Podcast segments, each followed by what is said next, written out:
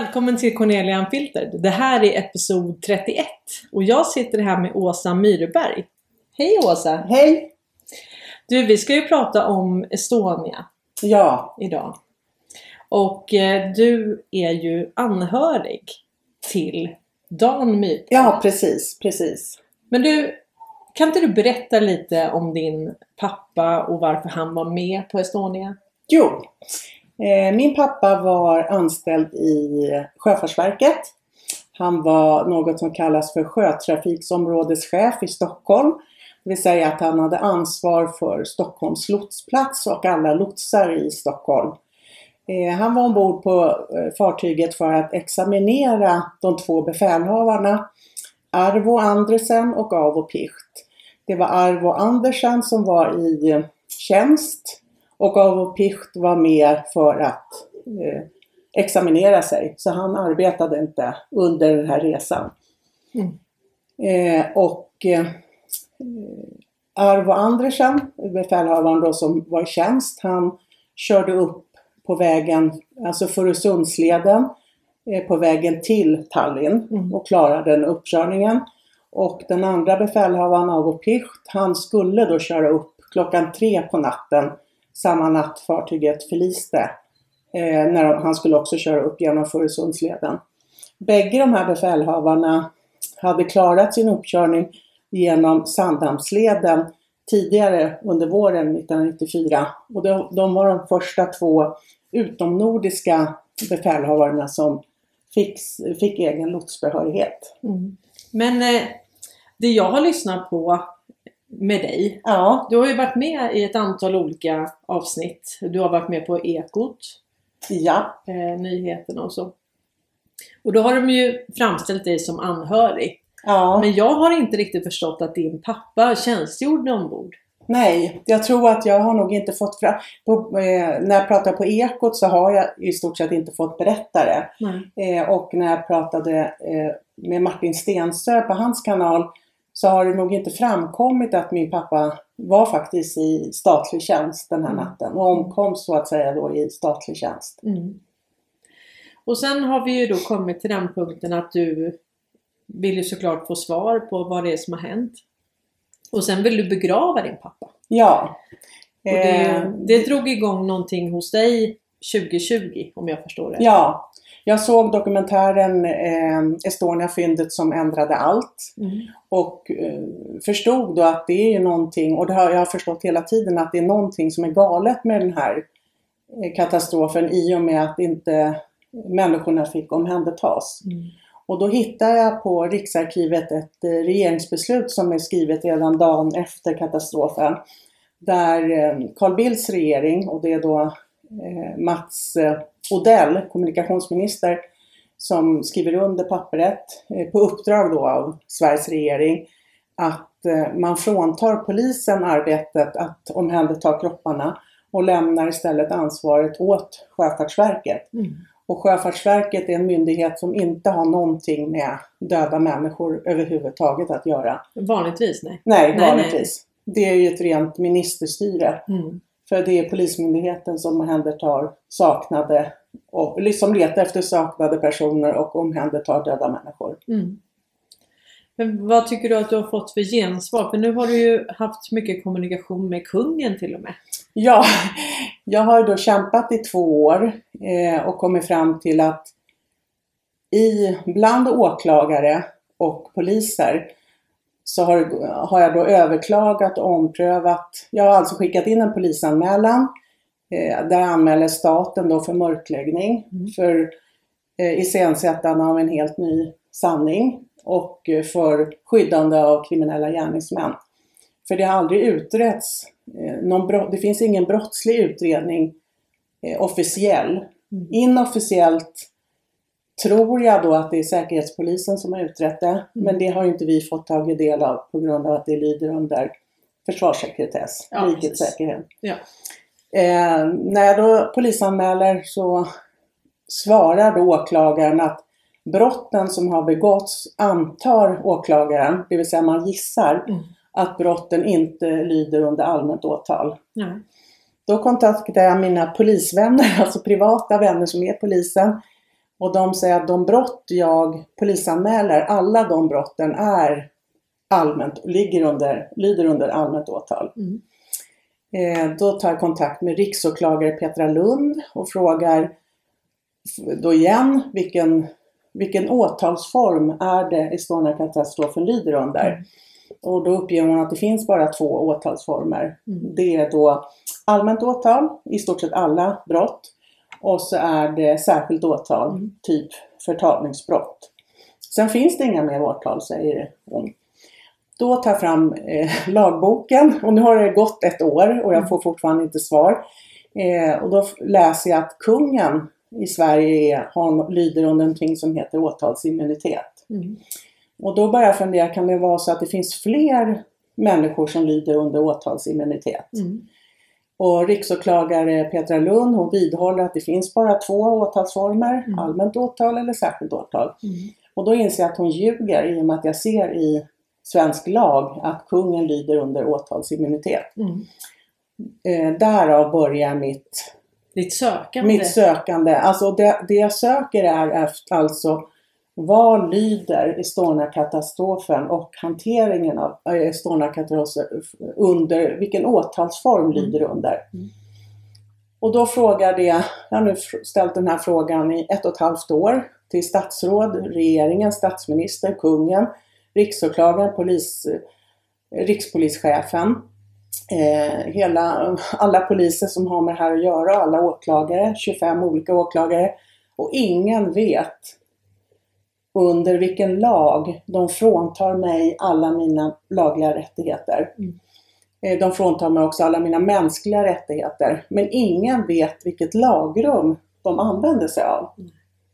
Och i Sverige måste polisen och åklagare uppge lagrum. Mm. Det måste, de måste tala om för mig vilket lagrum de stödjer sig med.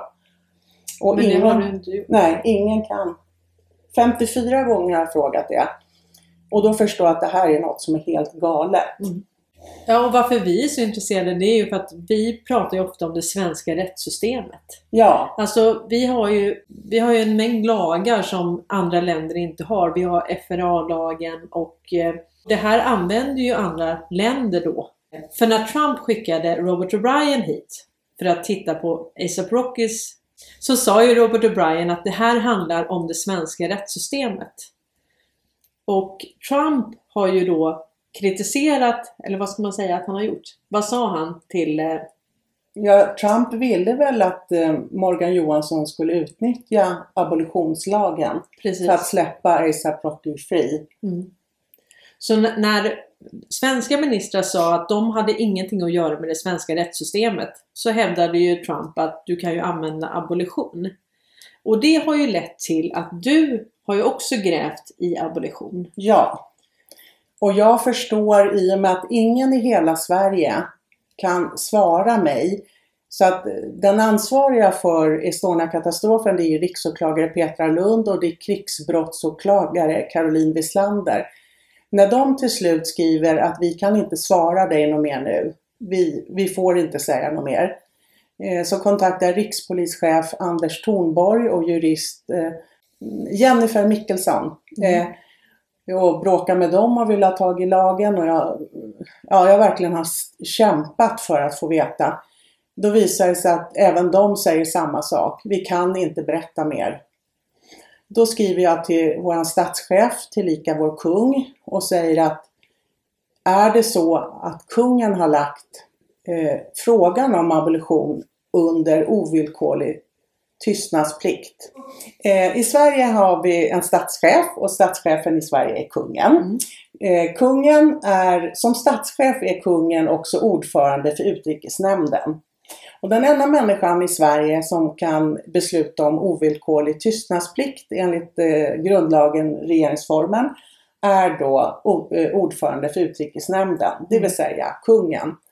Så jag väljer att skriva eh, ett brev till kungen och frågar om han har lagt eh, Estonia, alltså frågan om abolition, i och med att ingen kan berätta om ordet abolition eller vilka lagar rättsväsendet stödjer sig emot, Mm.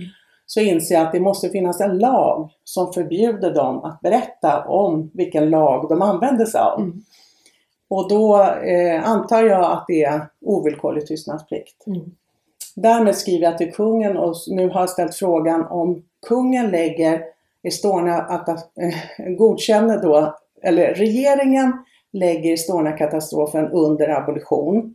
Och kungen i sin tur lägger frågan om abolition under ovillkorlig tystnadsplikt. Mm. Innefattar då tystnadsplikten även kungen själv? Mhm. Ja. Det är min sista fråga, för ingen svarar. Kungen säger att jag ska prata med justitiedepartementet. Jag vänder mig till justitiedepartementet. De får inte säga någonting. Vem får säga något om abolition i Sverige? Mm. Lyder det då under ovillkorlig tystnadsplikt så får ju ingen berätta det. Nej. Då Och får få- ingen ens säga att det ligger under Nej, abolition. exakt. Eh, Det är precis på samma sätt som jag kontaktade Säkerhetspolisen för jag ville ha ut deras utredning om Estonia-katastrofen. Då lyder det till och med under sekretess om de överhuvudtaget har en eh, utredning. Mhm. Så man får inte ens veta om de har utrett det. Och samma med abolition. Eh, om det lyder under abolition så ligger det i sig under sekretess. Mm. Och i det här fallet då, det enda jag kan hitta logiskt är då ovillkorlig tystnadsplikt. Men det som är intressant också det är ju att kungen på något vis har en roll i det här. För vi har ju inte trott att kungen har någonting att säga till om. Nej, Men uppenbarligen har han ju någonting. ja. Han svarar i alla fall på mail. Ja, Eller hur? precis. Eh, det är ju så här att kungen har ju då, han är alltså Sveriges statschef. Mm. Och som statschef är han ordförande i utrikesnämnden. Och han är då den enda i hela Sverige som kan beordra ovillkorlig tystnadsplikt. Det är en ganska stark roll Det är en väldigt stat. stark makt Ja. eh, att kunna bara mm, utdöma. Ovillkorlig tystnadsplikt. Ja. ja. Men det är regeringen som utmäter abolition. Ja, och har, där har inte kungen något med att göra. Nej. Och eh, när det handlar om abolition så är det enbart regeringen som ska synnerliga skäl Mm. få lägga någonting under abolition. De behöver inte ens en gång förhandla med riksdagen. Nej. Utan regeringen bestämmer att de har synnerliga skäl. Sen vilka synnerliga skäl det är, det bestämmer de själva också. Men abolition då kan man säga, vad är det för någonting? Abolition i sig innebär att det aldrig får påbörjas en förundersökning eh, i, i svensk rättsväsende. Det vill säga polisen och åklagaren är förbjudna att starta en förundersökning. Mm. Och i och med att jag då som målsägare, som brottsoffer, min pappa har ju förlorat sitt liv, då blir jag fråntagen alla mina lagliga rättigheter som brottsoffer. Eh, och jag har krävt att jag vill ha upp det här i svensk domstol. Eh, jag vill ha en eh, målsägarbiträde som hjälp. För det är ju också så att när katastrofen inträffar så beslutar ju Carl Bildts regering dagen efter katastrofen att eh, Sjöfartsverket ska utreda, eh, eh, både i stort sett utreda olyckan och, och utreda om det går att omhänderta kropparna. Den uppgiften ska ju polisen göra. Mm. Polisen påbörjar då en förundersökning samma dag. En låtsasförundersökning säger jag för den pågår bara i två månader. Eh, och när polisen påbörjar en förundersökning där det är tusen människor som har mist sitt liv, då ska de kontakta alla anhöriga, alltså alla målsägande, för att ge oss eh, målsägandebiträden, det vill säga advokater. Mm. Så egentligen i den här rättegången som ska påbörja när förundersökningen startar, så ska då minst tusen advokater vara med Oj, för att skydda oss anhöriga. Mm. I det här fallet så blev det aldrig, inte en enda målsägare blev kontaktad. Nej. Tusen människor dör och inte en enda av oss anhöriga blir kontaktade av rättsväsendet. Nej.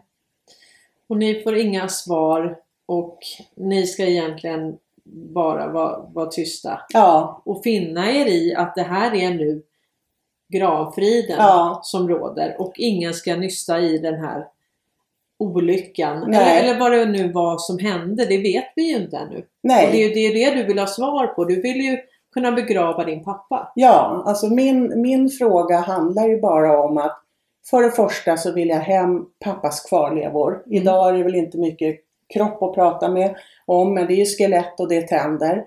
Och enligt haverikommissionens dykningar i somras och förra sommaren ligger det tre mänskliga kvarlevor ovanpå fartyget idag. Mhm. Alltså på, och det har ju också polisanmält för vi vet ju inte om de här kropparna är nya eller om de är gamla kroppar. Eh, Men haverikommissionen säger att kläderna är helt intakta. Mhm. Så att de menar att man kan nästan identifiera människor på deras kläder.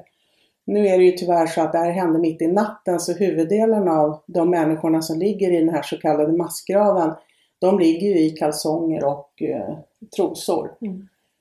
Så att eh, det är svårt. Men kropparna och tänderna går fortfarande att identifiera. Mm. Och jag refererar till i mina polisanmälningar till det var en DC-3 som sköts ner 1952 i Mm. Östersjön. De kropparna tog eh, Sve- svenska staten hand om 40 år efter eh, deras eh, död. Mm. Och de är idag begravda. Mhm. Identifierade och återlämnade till sina anhöriga. Mhm. Men du, eh, vad tror du hände med din pappa? Och där är det så svårt. Jag försöker att inte... Jag, har ju, jag vet inte vad som hände och jag har egentligen inga teorier. Jag tänker ibland att kan det vara så att eh, kommandobryggan har blivit kapad? Mm. Eh, och då tänker jag att det kanske hände mycket tidigare på kvällen än vad vi har trott. Mm. För att jag ser också att fartyget har inte åkt rätt väg från Tallinn. Nej. Eh, Egentligen ska fartyget längre norrut åka i, bredvid Mariella och Silja Symphony. Mm. Men Estonia åker alldeles för långt söderut. Det ser ut som hon åker mot eh, Sandhamnsleden. Ja. Men jag vet ju i och med att pappa är där för att examinera av och picht i Furusundsleden så är det ju Furusundsleden de ska köra. Mm. Sandhamnsleden har de redan kört upp i. Ja.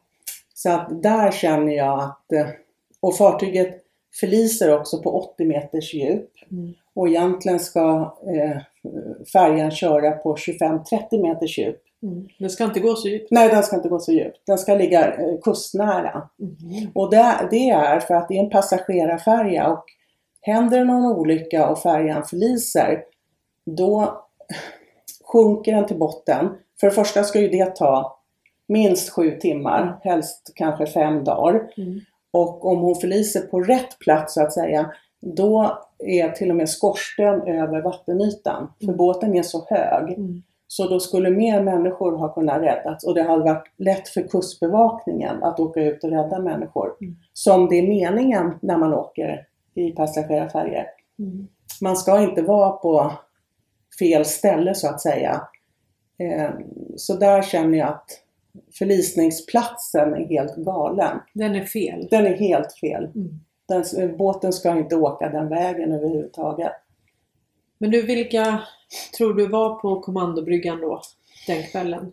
Det var... Ja, alltså jag, jag, jag tror ju att eh, självklart var det befälhavare, Arvo Andresen. Ja. Inte av och picht, för han var inte i tjänst. Nej. Så han hade egentligen ingenting där att göra. Sen eh, tror jag att pappa var där Mm. och det var också med en mästerlots från Stockholm, Sundjus. Eh, jag tror att även han är där. Mm. Och beroende på vad som egentligen hände den här natten, det, det vet ju ingen Nej. vad som har hänt. Och det kan också ha hänt fler saker tänker jag. Mm. Eh, vi vet inte om det är knarkaffärer som pågår. Det Nej. är antagligen människohandel. Det Mm. verkar ju vara containrar med iranska kurder med på båten. Så att det, det är mycket olika. Och sen är det krigsmateriel. Och sen är det krigsmateriel. Som man tror då. Som man tror, ja. Och det är det som jag känner också att det har ju fraktats krigsmateriel. Två, eh, Johan, för detta eh, hovrättspresidenten Johan Hirschfeldt gjorde ju en utredning 2004 och då visade det sig att det var krigsmateriel två gånger samma månad. Men det då- kan ju ha varit fler gånger. Ja, Det, det är inte så att man Nej, säger nej. bara nu fraktar vi krigsmateriel. För Nej. de vet ju att de, de får ju inte Nej, göra det. det är olagligt. Ja, ja, det är olagligt. Så det är klart att... Och eh, han fick enbart undersöka september månad. Mm. Så det kan ju ha fraktats i hela Ja, ja, precis. Mm, det och, det, den gick ju inte ens om ett helt år innan den Nej. sänktes som jag säger. Men det har fraktats två och det vet vi. Och då har jag ställt också polisanmält, får man använda civila passagerarfärger som krigsfartyg? Mm. Är det verkligen lagligt Mm. utan att tala om för passagerarna? Mm. Nej. Men det bryr inte sig polisen om heller. Nej. Men om vi säger så, vad är det unika med dina polisanmälningar? Det är ju att du egentligen har polisanmält Det du egentligen har polisanmält det är ju egentligen mörkläggningen varje år sedan 94. Exakt. Ja. 28, 20, ja nu är det ju 28 års Ja. mörkläggning. Och då pratar vi ju om, vi säger 28 års mörkläggning.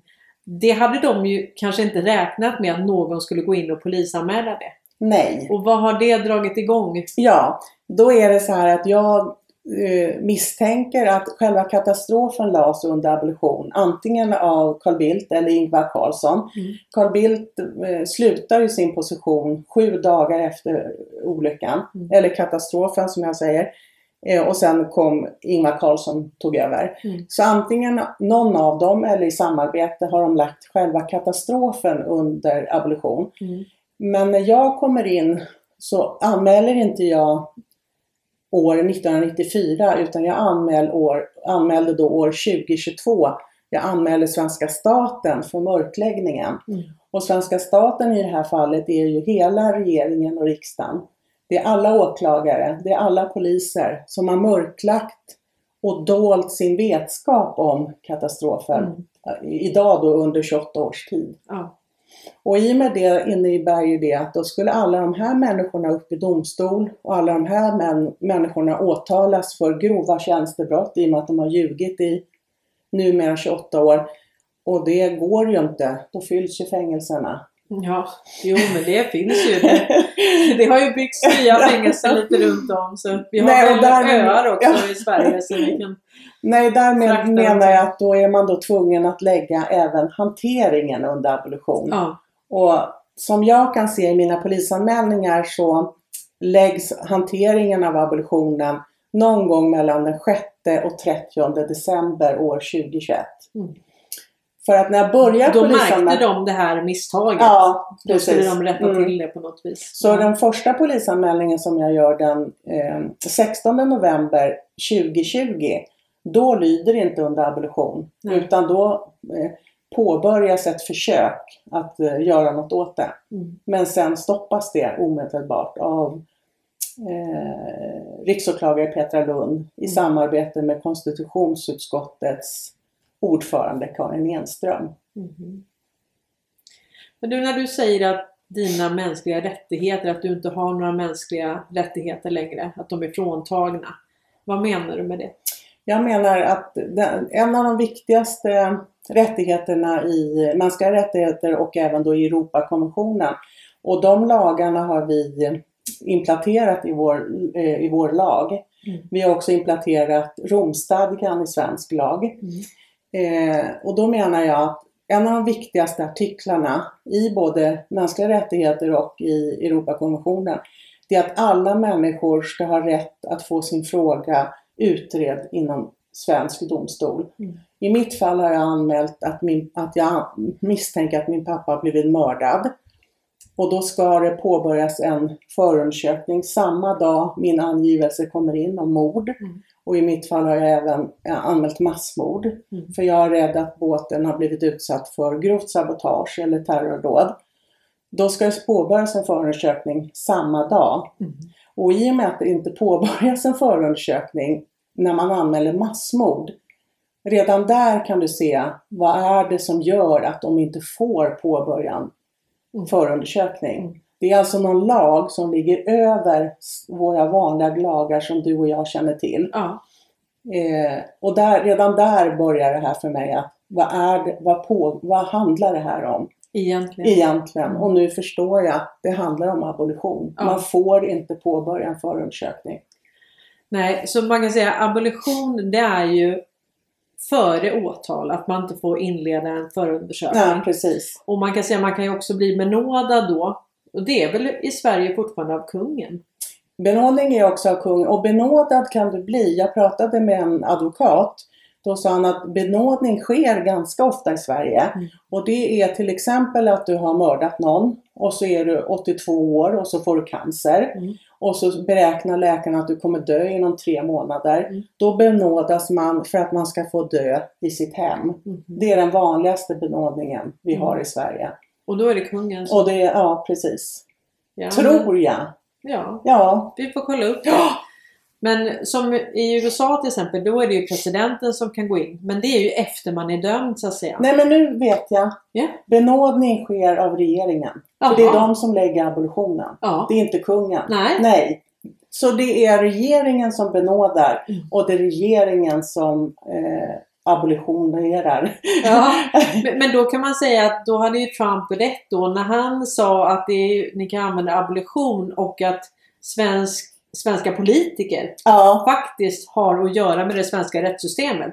Det går inte att säga nej, nej, det där är svenska Nej, nej, rättssystemet, det där rör inte oss. Utan de är, och den svenska regeringen både kan benåda och lägga under abolition, vilket gör att du har full åtalsimmunitet. Man får inte inleda en förundersökning. Då kan man ju egentligen, då är det ju game over för hela rättssystemet. ja, det är det. Vad ska du med rättssystemet till? Du har inga mänskliga rättigheter. Nej. Det är ju helt rätt som du säger. Ja. Då, då, då finns det ju ingen vits med... Nej, och det är inte så att det är åklagaren och polisen som lägger det under abolition. Nej. Det hade varit mer naturligt. Ja. Om vi ska vara ärliga. Ja men vad vet typ Carl Bildt? Ja. Och jag menar vad, Ja. vi, vad visste han om Estonia? Om det nu var han som la hela katastrofen, hanteringen, under abolition. Vad var det han visste egentligen? Ja, och du kan också ställa dig frågan, vad visste han redan dagen efter? Exakt. Som förbjuder polisen att omhänderta de döda, Mm. trots att polisen redan har beskrivit hur de döda ska omhändertas. Och vi har ju pratat mycket om Wallenberg. Och eh, det finns ju tecken på att det är Wallenberg som har plockat hem den här typen av utrustning. Vi vet ju att Saab eh, kontrolleras ju ägs av Wallenberg som exporterar vapen. Mm. Så att den här typen av signalutrustning, militär utrustning kan ju mycket väl vara någonting som Wallenberg Saab då ville ha hem till Sverige. Ja, för vad jag förstår när jag pratade med, jag pratade med Johan Hirschfeldt då i mars 2021. Då sa han till mig att eh, han, hans uppgift var ju att forska om det var explosivt material. Mm. Och jag menar att det behöver ju inte vara explosivt. Om du tjuvar krigsmaterial från en annan stat, oavsett form av krigsmaterial, så är det såklart att man kan ledsna på det här och känna att nu får det räcka. Nu struntar ni med det här. Så jag menar att vi vet ju inte vad som fraktas på båten. Men någonting fraktas på båten som gör att inte polisen får dyka ner och hämta de döda människorna. Mm. Eh, jag, antar, jag misstänker då att de vill inte att polisen snokar runt och letar efter människor. Nej. För annars skulle ju polisen omhändertagit de döda och de hade varit begravda eh, för 27 år sedan. Mm. Svårare än så är det inte. Och det, nu har vi ju också Sovjetunionens fall precis i Ja. samband med detta så det kan ju mycket väl varit eh, krigsmateriel från forna Sovjetunionen. Ja, det vet vi ju och det inte. kan ju men- också hända att Ryssland har en liten aning om vad det här kan röra sig om. Ja, det kan vi väl misstänka. Ja, det är inte omöjligt. Och det handlar ju om storpolitik. Mm. Eh, så att det är fler stora stater i, i, i världen som är inblandade. Bland annat så vet jag, eh, att vi har dokumentation på att det lyder även under rikets säkerhet i USA. Mm. Så att, och även i Estland. Eh, och så i Sverige. Den här katastrofen? Ja, Jaha. så att det är flera, det handlar alltså om storpolitik, någonting. Eh, Så det här rör, det här kan röra USA Ja, och Estland också? ja. De har också rikets säkerhet på det här och Sverige. Mm. Och sen sa Johan Hirschfeldt till mig att jag skulle tänka på, han fick inte berätta något, han var ju belagd med sekretess resten av sitt liv. Mm. Eh, han sa att jag skulle tänka på underrättelseverksamhet. Och då skulle jag tänka på alla staters underrättelseverksamhet och vad som var det viktigaste för dem. Och det var ju att hålla deras identitet eh, dold. Mm. Eh, Verka utan att synas. Ja, ja, det, ja, jag förstod mig inte på. Jag förstod inte vad han menar med det heller. Nej. Men, Men- nu får det ett annat ljus. Ja, det får det ja. Ja. Det får det ja. Och all min fråga handlar ju egentligen bara om Varför får inte de döda omhändertas? Mm. Vad har vi för orsak till att de inte får plockas upp? Mm.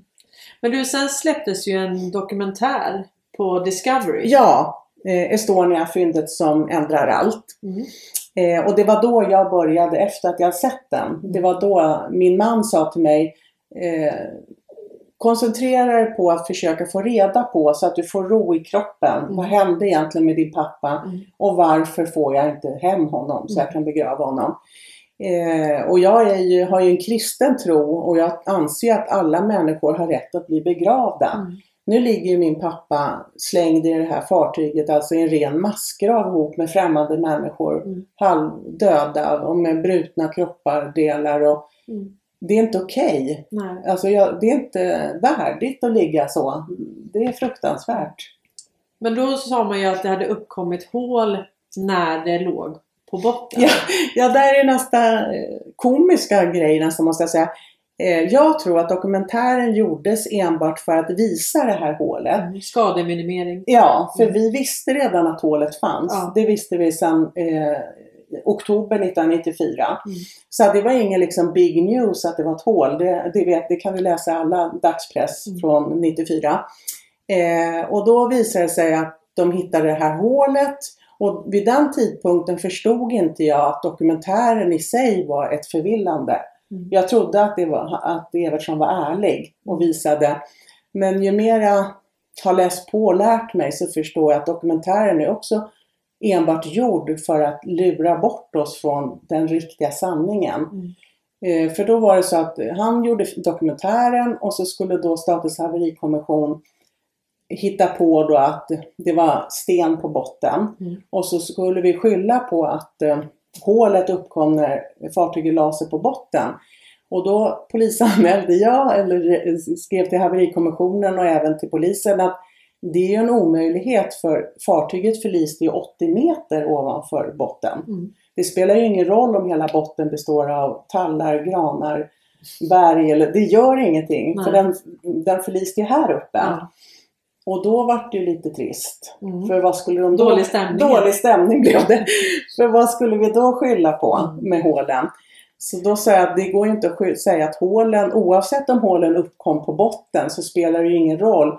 Haverikommissionen ska utreda varför fartyget förliste. Mm. Inte hur Östersjöns botten ser ut. Det är Nej. totalt ointressant. Mm. Och vad som har uppkommit efteråt. Ja, totalt ointressant. Mm. Dessutom 28 år efteråt. Ja. Vad spelar det för roll? Nej men det är precis som att, ja men här får ni lite, Ja. man slänger ett litet ben och Ja. så försöker man liksom släppa lite information som ändå ska på något vis... eh, Rimma lite med att Ja. jaha, det var hålen som Mm. gjorde att färjan sjönk. Och sen- Ren lögn. Och de, de viktiga delarna håller man tillbaka så Ja, att säga. precis. Och sen är det ju så att eh, Henrik Evertsson och Linus Andersson som eh, producer- eller gjorde den här filmen, de står ju nu åtalade för brott mot gravfridslagen. Då har jag skrivit till Henrik Evertsson, vi har pratat väldigt, väldigt mycket Henrik och jag, och jag har också skrivit till Henrik Evertssons advokat och visat på att det finns ingen grav. Nej. Alltså de här människorna är inte begravda. Nej. Och vilken jurisdiktion har Sverige att, att välja? I gravfridslagen står det att vi ska betrakta ett estniskt fartyg som en grav. Mm. Jag betraktar inte det här fartyget som en grav. Nej. Och jag frågar då, vem har begravt min pappa? Mm. Det har inte skett någon begravning. Och jag frågar också vilken jurisdiktion har Sverige att anlägga begravningsplatser på Östersjöns botten? Ja. Och dessutom bestämma över andra staters fartyg, att de ska betraktas som gravar. Ja. Och så pratar jag med Svenska kyrkan och de säger det har aldrig skett någon begravningsgudstjänst, ingen människa är begravd. Utan de döda människorna ska begravas när de återbördas till sin hemort. Vilket ingen av dem har gjort Nej. än, trots att det är 28 år. Det här skriver jag då till Evertssons advokat och säger att ni måste ju börja med att ta upp frågan, är det verkligen en grav? Innan vi börjar prata om gravfrid. Mm. Det vägrar då Evertssons advokat och Henrik sa åt mig att jag skulle hålla käft. Eh, Så de fortsätter det här skådespelet. Alla vet att det finns ingen grav. Lagen är påhittad Mm. för att tvinga de här döda människorna att ligga kvar i den här så kallade massgraven. Mm. trots dessa fortsätter då skådespelet i Göteborgs tingsrätt.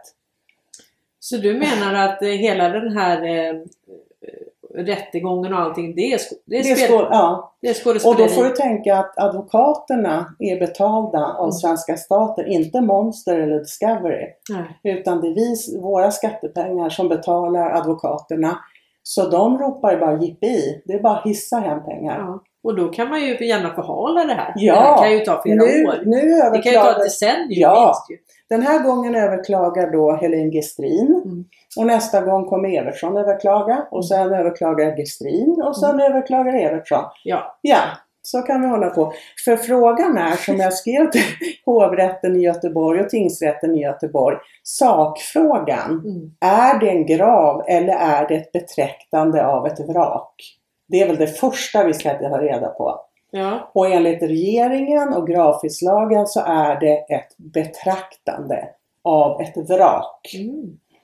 Och de väljer då att, och då frågar jag så här, om vi säger att det är ett terrordåd på NK Mm. och så skjuts 500 människor ihjäl. Mm. Då väljer man då att betrakta NK som en grav. Mm. Så behöver vi inte göra något mer då. Då Nej, kan nej, nej. människorna ligga kvar där. Då får de ligga kvar. Ja. Man, kan ta lite betong på dem också. Ja, det kan man också Ja. göra. Så man tar hela NK i betong. Ja, nu pratar vi ju bara bildligt talat. Ja. Vi, vi kanske är lite sarkastiska. nu är jag lite sarkastisk. Men det här är ju inte klokt. Nej, för gravfridslagen om människor orkade läsa den och det här är också polisanmält att Helene Gestrin har inte läst propositionen till gravfridslagen. Hon har inte läst gravfridslagen. För i gravfridslagen som Ingvar Carlsson i samarbete med Sjöfartsverkets jurist Johan Fransson skapade så står det att regeringen betraktar vraket som en grav. Det är ju ingen grav, det är en Nej. betraktelse. Ja, En betraktelse av vad? Ett estniskt fartyg. ja. Det är inte som ett svenskt, det är estniskt flaggat. Mm. Och de betraktar det som en grav. Jag gör inte det. Jag anser inte att min pappa är begravd. Nej. Men du, har du haft kontakt med fler lotsar? Som liksom, din pappa hade ju varit, hur gammal hade han varit idag? Ja, jag är så dålig på matte. Men han var ju född 1927. Mm. Eh, och han hade ju jobbat alltså hela sitt liv. Min pappa var sjökapten. 95. Ja, 95 Mm. hade han varit idag. Mm. Min pappa var sjökapten. Mm. Eh, han arbetade sen som lots i många år. Och 1967 när jag var sju år så blev han biträdande lotsplatschef i Stockholm. Mm. Så han har i stort sett hela sitt vuxna liv jobbat för Sjöfartsverket. Ja. Fast i Stockholm, inte i Norrköping. Nej. Eh, Men eh, i och med det så, och jag har jobbat hos pappa ett år som städerska.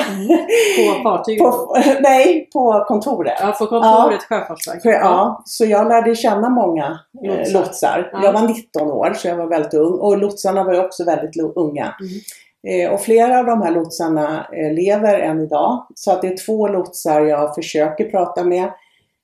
Och jag skulle säga att de är livrädda. De vill inte prata med mig. Eh, så att eh, jag, vet, jag vet inte vad det handlar om. Nej. Det är många som inte vill prata i det här. Ja. Jag ringde upp till exempel eh, Mats Odell, han svarar inte. Konstitutionsutskottets ordförande Karin Enström, hon slängde luren i örat på mig. Trevligt. Trevligt. Eh, överåklagare Anders Jakobsson, han skrev, skrek i telefonen med mitt barnbarn, satt bredvid mig att jag skulle hålla käften, jävla Mm. kärring. Också jättekul när man är 62 år. Och jag pratade med Jan-Olof Selén som var eh, departements... Han skrev under det här regeringsbeslutet ihop med Mats Odell. Han jobbade som departementschef på regeringskansliet eh, vid den tidpunkten och honom fick jag tag i i julas. Eh, och sa då, frågade varför han hade skrivit under det och vad han menade med det och han var rasande att jag överhuvudtaget eh, la mig i den här debatten. Mm. Och jag sa då att vet du att du är ansvarig för att, an- bland annat är du ansvarig för anläggandet av den här massgraven i och med att du undertecknade det här beslutet Mm. Där då de fråntog polisen sitt arbete. Eh, Det visade sig då att den här Jan-Olof Selén, han jobbade som departementssekreterare någonting på regeringen. Sen blev han generaldirektör för Sjöfartsverket. Hur kommer det sig? Ja, det var ju lägligt. Visst var det lägligt? Mm. Så det är väldigt mycket, väldigt många har blivit generaldirektörer för Sjöfartsverket Mm. av människor som har suttit på olika positioner. Mm.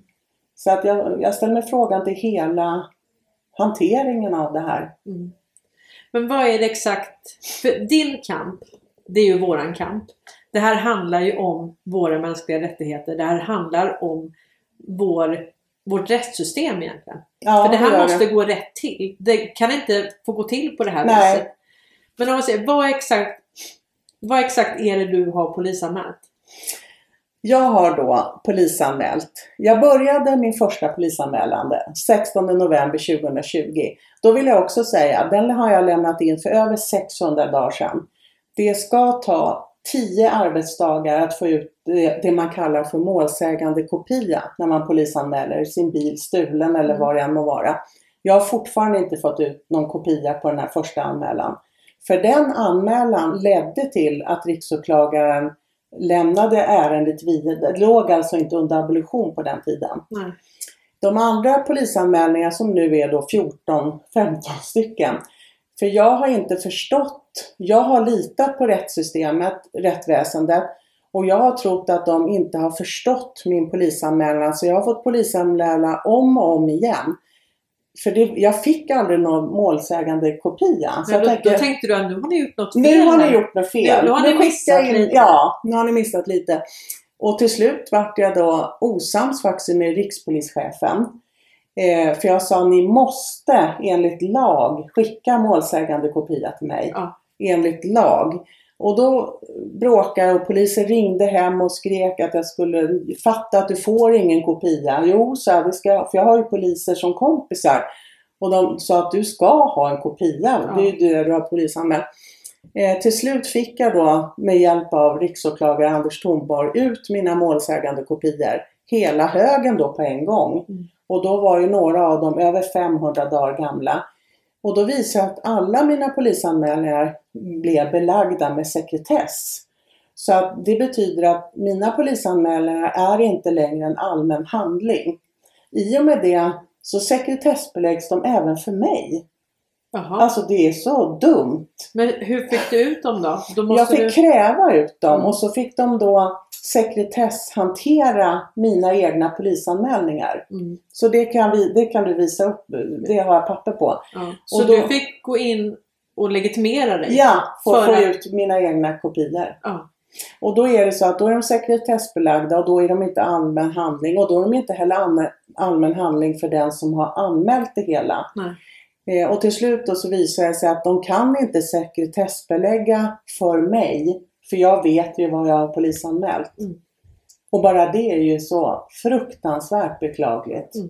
Att jag har ju själv skickat in polisanmälan så det är väl klart att jag ser, vet vad det står. Men du, hur många polisanmälningar har du skickat in? Eh, Jag, jag kan räkna men jag skulle tippa 14-15 stycken. Mm. Och Och, du jag har var också väldigt- hela riksdagen, Ja. åklagar, åklagarmyndigheten. Justitiekanslern, ja, an, polisanmälan, alla. Ja, och vad hette det här som jag och Conny tog upp? Eh, riksdags... Eh, Han har jag missat, riksdagschefen eller ja, nej, han? nej, riksdags... Eh, ja, nu minns jag inte ens vad det var. Men det var en sån som har suttit i 34 år som ingen ens vet vem man är. Nej, Riksdagsordförande. Eh, ja kan det vara så han Ja, hette? Ja, han har, den har jag aldrig hört talas om. nej. Men, jag, Men det är ingen som har. nej, och jag var så snäll när jag började polisanmäla för att jag delade upp mina polisanmälningar. Jag började med Carl Bildts regering, sen tog jag Ingvar Carlssons regering, sen tog jag en Göran Perssons regering och alla brott de här människorna har begått. Och Ingvar Carlsson är den som har begått värst brott enligt mig. Eh, för han har ju dessutom krossat de här döda kropparna. Eh, de la ut under Ingvar Carlssons tid så skulle de då täcka båten med betong. Ja. Och då var de tvungna att lägga ut en sån här geotextilsväv eh, ovanför botten, 65 000 kvadratmeter på botten. Och då plockade de inte undan de döda människorna utan de lät dem ligga kvar på botten. Mm. Polisen trodde att det var runt 125 kroppar som alltså låg på botten utanför fartygen. Mm.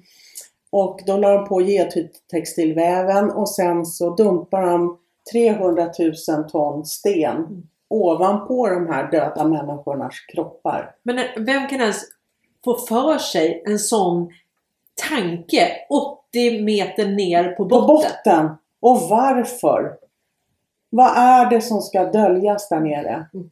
Alltså det är så, och förstå vad pengar det här kostar. Ja, ja, ja. Flera miljoner. ja. Och jag säger idag har ju den här mörkläggningen under 28 år Mm. med allas löner, med all, allt Ja. trams de hållit på med. Det har kostat oss skattepengar miljarder. Skattebetalare. Eh, förlåt!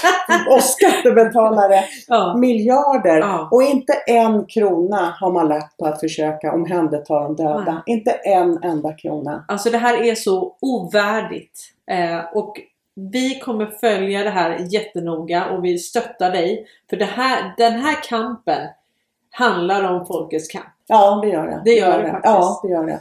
För det här rättväsendet, det korrupta rättväsendet som vi idag har i Sverige. Ja. Det är, jag, jag säger bedrövligt, men det är ju ett milt uttryck. Ja. Det är fruktansvärt. Nej, Men det här är ju... Det här kommer ju inte att fortgå.